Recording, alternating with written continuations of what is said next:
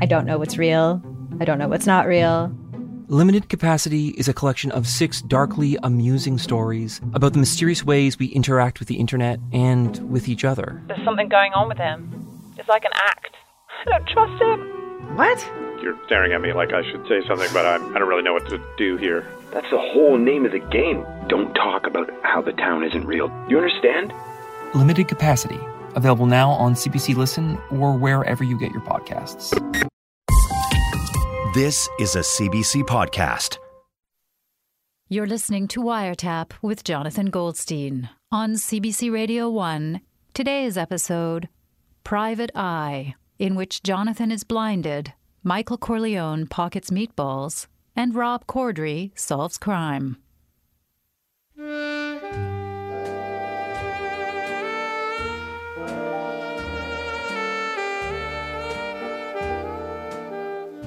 Dental hygiene is key, and I don't stop brushing for no one.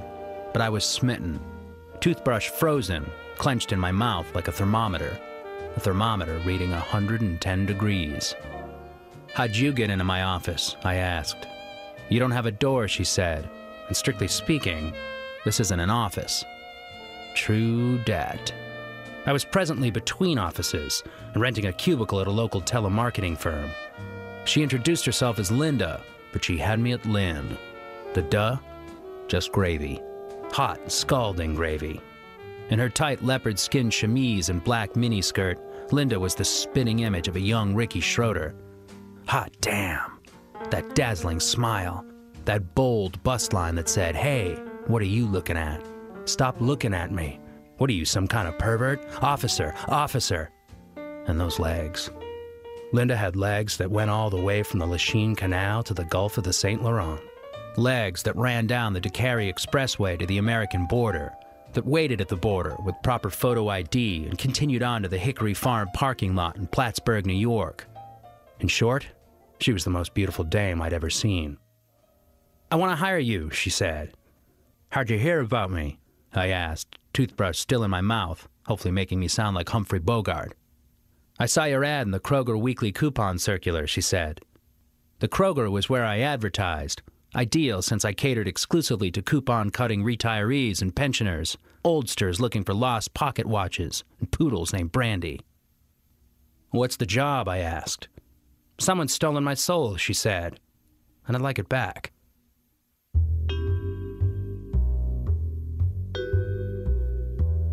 I'd heard of stolen hearts. Heck, I'd stolen plenty of those myself. I should mention here I'm a handsome man, in a mustachioed Semitic Tony Shalhoub sort of way. But a stolen soul? The case stank of metaphysics and liturgy. Souls ain't my beat, I said, uncertainly, because I really did want her to like me. Please, she said sweetly. I had no idea what I was getting into. I was at a costume party when a man dressed in one piece red pajamas and carrying a pitchfork asked me to sign some documents. I was tipsy and thought him an insurance salesman. Rather than sit through a long spiel about accrued income, I signed. Ever since, I feel soulless. Worse than reading gossip blogs all afternoon? I asked. Worse, she said. Did you try listening to Gershwin? I asked. Rhapsody in Blue? Performed by Bernstein, she said. Not a single goosebump. Now, this was clearly some sexy and fascinating stuff, but something worth knowing about me is that I'm both cowardly and incurious. Odd traits from my line of work, but they keep me safe. Safe and alive. While my colleagues turn up in dumpsters, meat lockers, and in one case, a closed beach umbrella, I have an uncanny knack for not getting dead. But back to my cowardliness. I'm a rotten coward and I don't care who knows it. In fact, a country singer friend of mine once celebrated my cowardice in a song called Stop Hiding Behind the Refrigerator So I Can Knock Your Teeth In. But just then, to my surprise, I sort of did care. I didn't want Linda to think I was yellow. All right, I said. I'll take the case. We exchanged cards, and then she flounced out of my cubicle. I'd never seen anyone flounce before. Stomp, strut, swagger, and one time crab walk but flounce? Never. I kicked my legs up onto my desk and got to work. If I were a beautiful woman's soul, I mused, where would I hide? To help my musing, I poured myself a glass of Diet Dr. Pepper and creme de menthe. It was my drink of choice, something I called a peppermint diet cream supreme. Poured myself a thermos lid full, then another, and another, and another,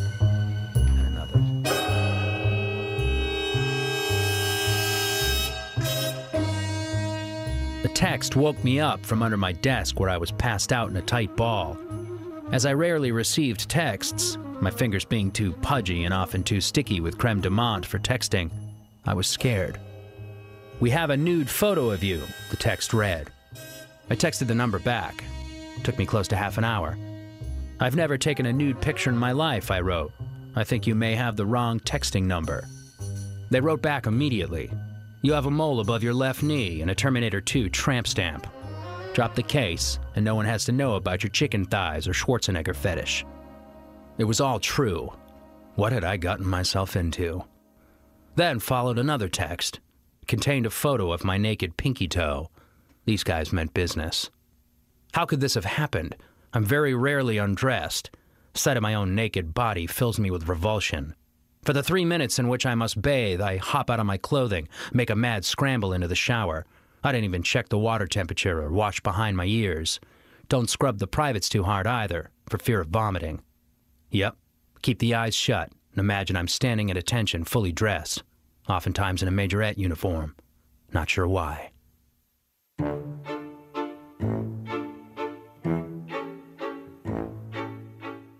Later that night, in the middle of dinner at my parents', where I currently reside, the phone rang. My mother called me over. It's your friend Linda, she said. She's not my friend, I hissed. No easy task hissing when you have a mouthful of hummus. She's my client. I'm a professional, you know. My son, the professional, she said, spooning two more giant glops of hummus onto my plate. How did you get my number here? I asked into the receiver. It was on your business card, said Linda, right below your landladies and above your dentist's. And never mind that. I'm in grave danger. We both are. We both are. I was in danger. Me, a man who had studiously avoided danger his whole life. A man who wore oven mitts to bed for fear of scratching himself in his sleep. A man who never ate trout unless he was dining with someone who knew the Henry Heimlich maneuver. You chew real sexy, Linda said, making me blush. Sounds like brisket. Is it brisket? Indeed, it was. Linda got me. But before I could answer, the line went dead. My mother offered me another slice of meat, and though my stomach was in agony, stoically, I accepted, along with a courageous third knish and macho helping of varnishkas. I put my head in my hands. Think, I commanded myself. To aid in my thinking, I devoured another serving of schmaltz herring. Suddenly, there was a knock at the front door. My mother rushed over to answer it. Your friends Rusty and Deutsch are here, she said, returning to the kitchen. They want you to come outside to play. Mother, I whispered angrily, those men might very well be here to murder me. Well, she said, offer them soup.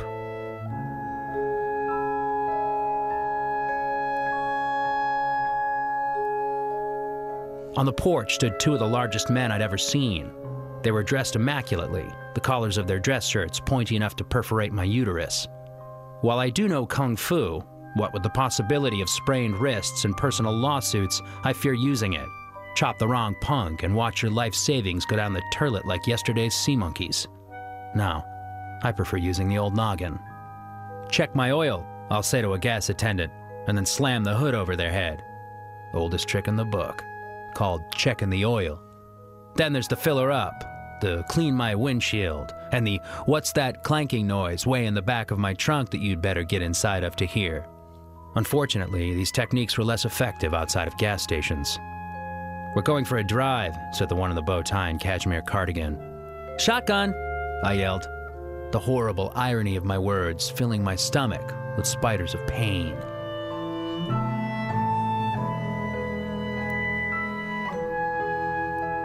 We drove for close to an hour. Aside from my pointing out cows two or three times, the hour long drive was spent in terrifying silence.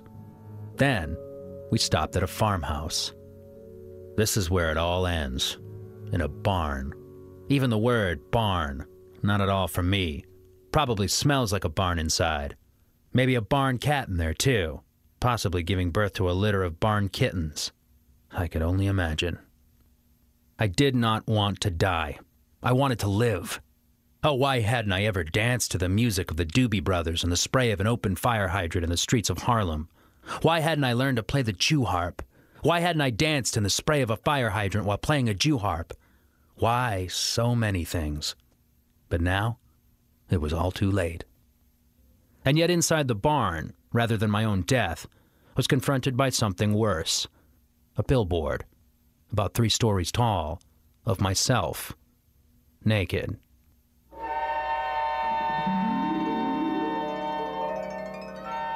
In the monstrous photo, I was lying down on a bearskin rug, my goose bumped rump in the air for all to see, and with what appeared to be a rose in my teeth. It was all coming back to me the ill fated ad campaign I'd done for lactose intolerance, the tagline reading, Nothing comes between me and my intolerance of milk. Or maybe it was, Dairy, my derriere. Who can remember? It was so long ago when I was a young and naive male model just starting out in the business. My agent assured me all the negatives had been destroyed. A small, squirrely man in capri pants and leather necktie suddenly appeared. Snapping his cell phone shut, he spoke. Linda might just be another case to you, he said, but she's more to me. She's your babysitter? I ventured. She's my fiancée, he said, shooting me a mean look. I've already booked us a Disneyland fantasy wedding, which has been a dream of mine since I was nothing more than a fancy lad. Goofy, Minnie, the whole gang. Less soul the better. Get me? It was you who stole her soul, I cried. Make sure she drops the case, he said. Otherwise, that nude of you is going to be up on the Villa Maria Expressway.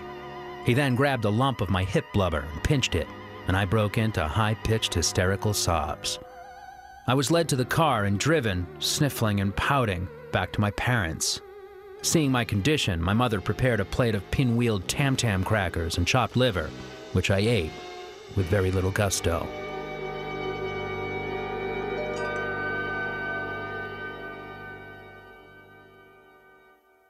The very next morning, I called up Linda and told her to meet me at my office. And two hours later, in she flounced, as beautiful and perfect as ever. This is a fool's errand, I said. Souls are the transcendent aspect of a person. They're not physical and cannot be lost or found. I've been up all night reading an intro to philosophy textbook that had been sitting on a bookshelf since my community college days, and I was doing my best. But it soon became clear I was in over my head. Thales of Miletus thought the soul was made of magnets, she countered. That's pretty physical. Magnets, I said, incredulous. If that were true, soul music tapes would spontaneously erase themselves. Linda moved in closer. People lose 21 grams when they die, she said. It's because the soul has physical weight. And who do you know who's ever died on a scale? I asked. She waved her arm dismissively. Read the Stoics, she said, her voice now sultry. They believed the soul was corporeal and diffused throughout our body. Just think, you've got a little soul here. She reached out her finger and touched my cheek. And a little soul there. She ran her finger down my corduroy tie to hover somewhere near my belly button. That's a load of pre Socratic hogwash, I said, nervously. We were face to face. St. Augustine says the soul is an unseen force, the Bhagavad Gita tells us the soul is one hundredth of one hundredth of the width of a human hair, Linda replied, her lips almost touching. Are you telling me those sexy glasses of yours can't detect something so small? I grabbed her into my arms and kissed her hard on the mouth. Anything? I asked. Nothing, she said. But then she reconsidered. Maybe a little something. I thought of my hip fat again, being pinched. I winced. I'm dropping the case, I said, because if I don't, you'll regret it. Or at least I will. And maybe not today, maybe not tomorrow, but soon. Possibly Wednesday. She moved towards me, and we kissed again. Then she left. I never would have thought a flounce could be sad, but there it was.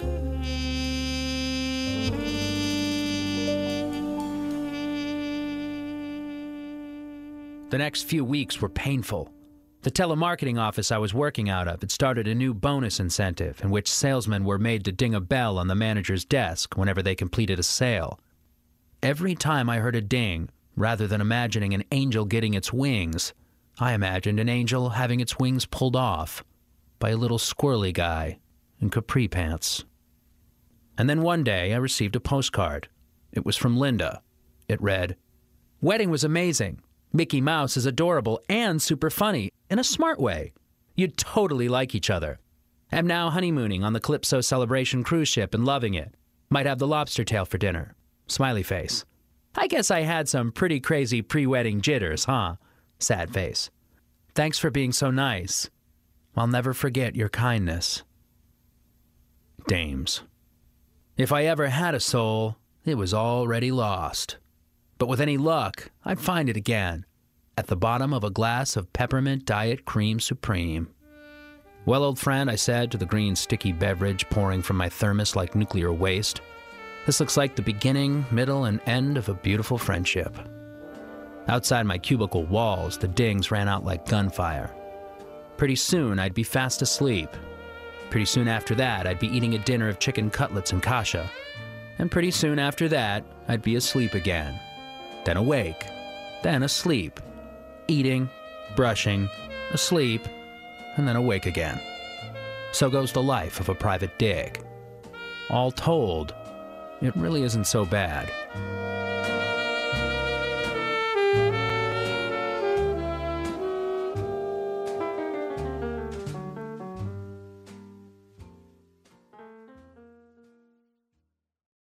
Think of your favorite one hit wonder. Or that overpriced toy your parents would never let you have. Or that TV show that no one else remembers because it was canceled way too soon. Now, what if we could fix it? I'm Franchesca Ramsey. And I'm DeLon Grant. And after 20 years of friendship, we are now hosting a new nostalgia podcast called Let Me Fix It. Each episode, we'll dig into our favorite celebrities, shows, and brands of yesteryear, and then imagine what it would take to repackage them for relevance today. Think of our show as an intervention, but with way less stakes. So subscribe to Let Me Fix It wherever you get your favorite podcasts.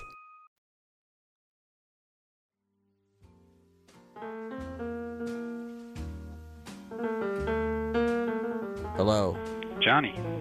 Gregor. How are you, my friend? I'm I'm not not good. I'm not good at all. What's the matter you, Johnny, as we say in the old country? What's the matter you? I'm blind. Gregor, I'm not making a joke. I, I have no sight. I was at a doctor all morning. What happened? You lost your glasses? No, you, I was. You got like a, a little ketchup in your eye or something? What I happened? have. T- well, it's a temporary condition. Okay. But you know that gig that you booked me into yesterday, the one Yes. that you told me was a college reading, Yes, you're welcome. that it was going to be on McGill campus. Mm-hmm, mm-hmm, mm-hmm. It was a foam party in the bar room. They pumped wall to wall foam, and everybody was wearing uh, bathing suits. It turns out that I have an allergy to foam, and I got some in my eyes, and the doctor says I won't recover my sight for another few days. I'm sorry, Johnny. I should have told you to wear the swim goggles, like the kind you take in the shower with you to make sure you didn't get soap in your eye. I was trying to tell the story of my grandmother's appendix operation. No one was paying attention to me. Nobody was paying attention to you. They were at a party having fun. Do you think they want to hear you talk about somebody dying of appendicitis? You know, I, I tried to call you from the hospital to take me home, and you were nowhere to be found. Okay, I'll tell you what, Johnny. All joking aside, I'm a full service friend, agent, and publicist, and I'm not even charging you for the friend part. Thank you. I'm going to get you a helper monkey. He'll be like your aide de camp. What are you talking? You house. no, you mean like a, like a seeing eye dog? A seeing eye dog. A, a dog is useless for a guy with your level of disability. Now you need a monkey. Got articulated thumbs. He can work the remote. He can make you omelets in the morning. I'm not going to eat a monkey's cooking.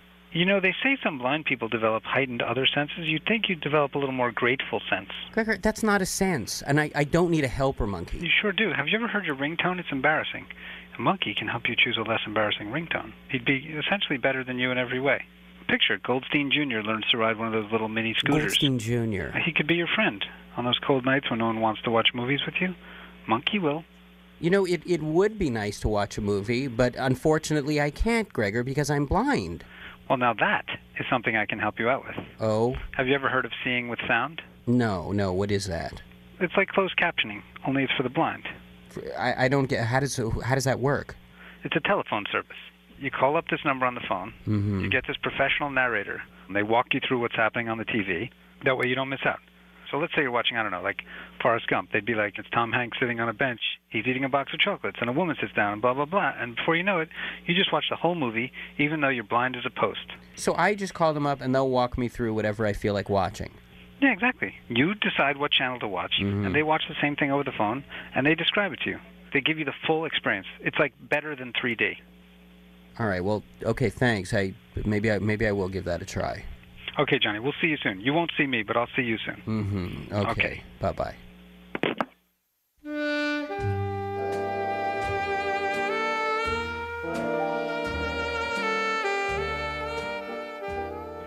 Yellow.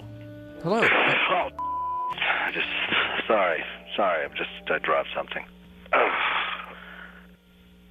Is, is this seeing with sound? What? See, uh, the the TV watching service for the visually impaired. Oh, oh yeah, yeah, that's me. That's right. Yeah, yes. Hello. You've reached Seeing with Sound. I'm Jesse. How can I help you? Um, I, I've temporarily lost my sense of sight, and it's kind of a you know it's a rainy day outside, and I was in the mood to watch a few movies.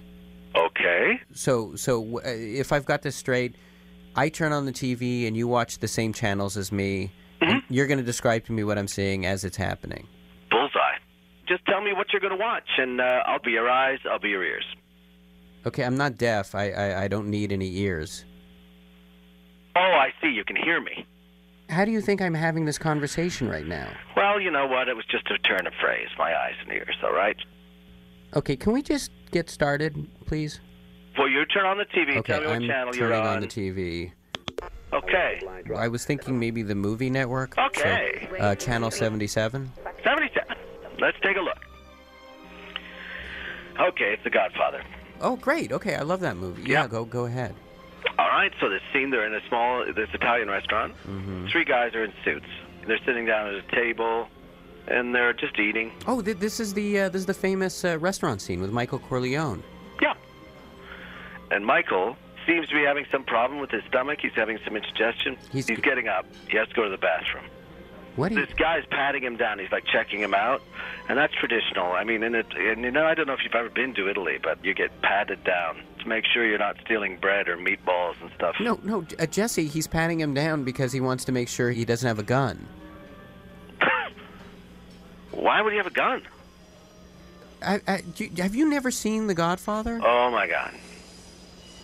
Oh my god. He's got a gun. Yeah, I, I know he does. Oh, oh! oh! People are getting shot. Okay. Oh my. Oh, there he goes, walking out, dine and dash. Okay, Jesse. Free meal. This, okay, this isn't working. Can, can we maybe try another channel? All right, what? Let's just flip around and see what else is on. All right. Okay. Um, let's see. What do we got here? What do we got? Who's the boss? No, I'm not in the mood for that right now. Uh, Masterpiece Theater. No. Next. Oh, Greystoke, Legend of Tarzan. Mm, no keep flipping.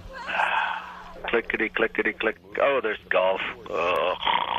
Well, I, I wouldn't mind watching a little golf. I don't like golf. It's boring. Okay, Cartoon Network. Let's do that. You know, I'm not really in the mood right now for cartoons. Oh, What what what what's going on? it's hilarious. Eh, What what is uh, Tom and Jerry. Tom and Jerry? The mouse just squirted hot sauce in his eye. That little mouse just cruising for a punch out. Okay, let's let's try something else. I I, I would like to watch a movie. Turn to uh, 78. Okay. Let's meet the Fockers.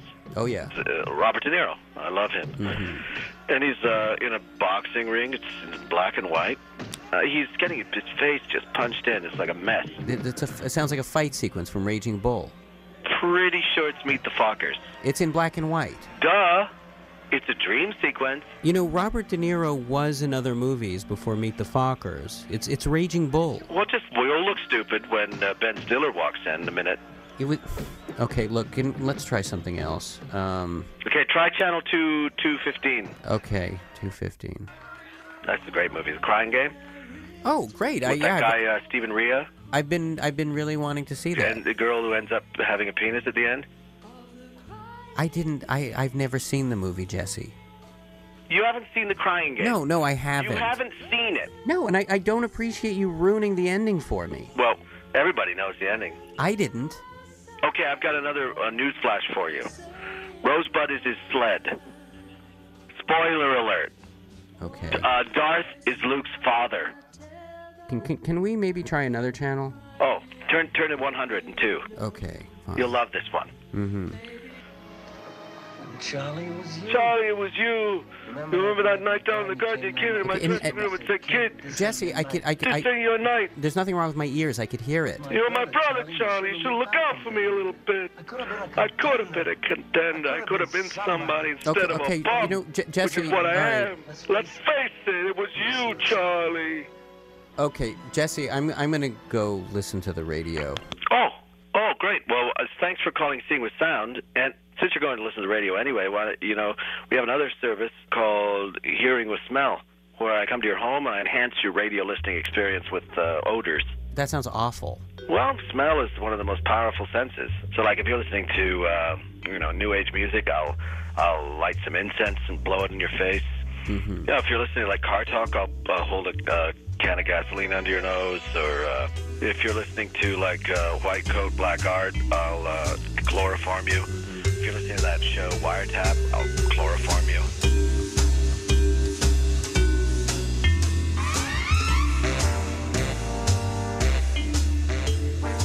On Wiretap today, you heard Rob Corddry reading a short story by Jonathan Goldstein. For more Corddry, check out his television series, Children's Hospital, on Adult Swim. You also heard Gregor Ehrlich and Sean Cullen. Wiretap is produced by Jonathan Goldstein, with Mira Burt-Wintonick and Crystal Duhame.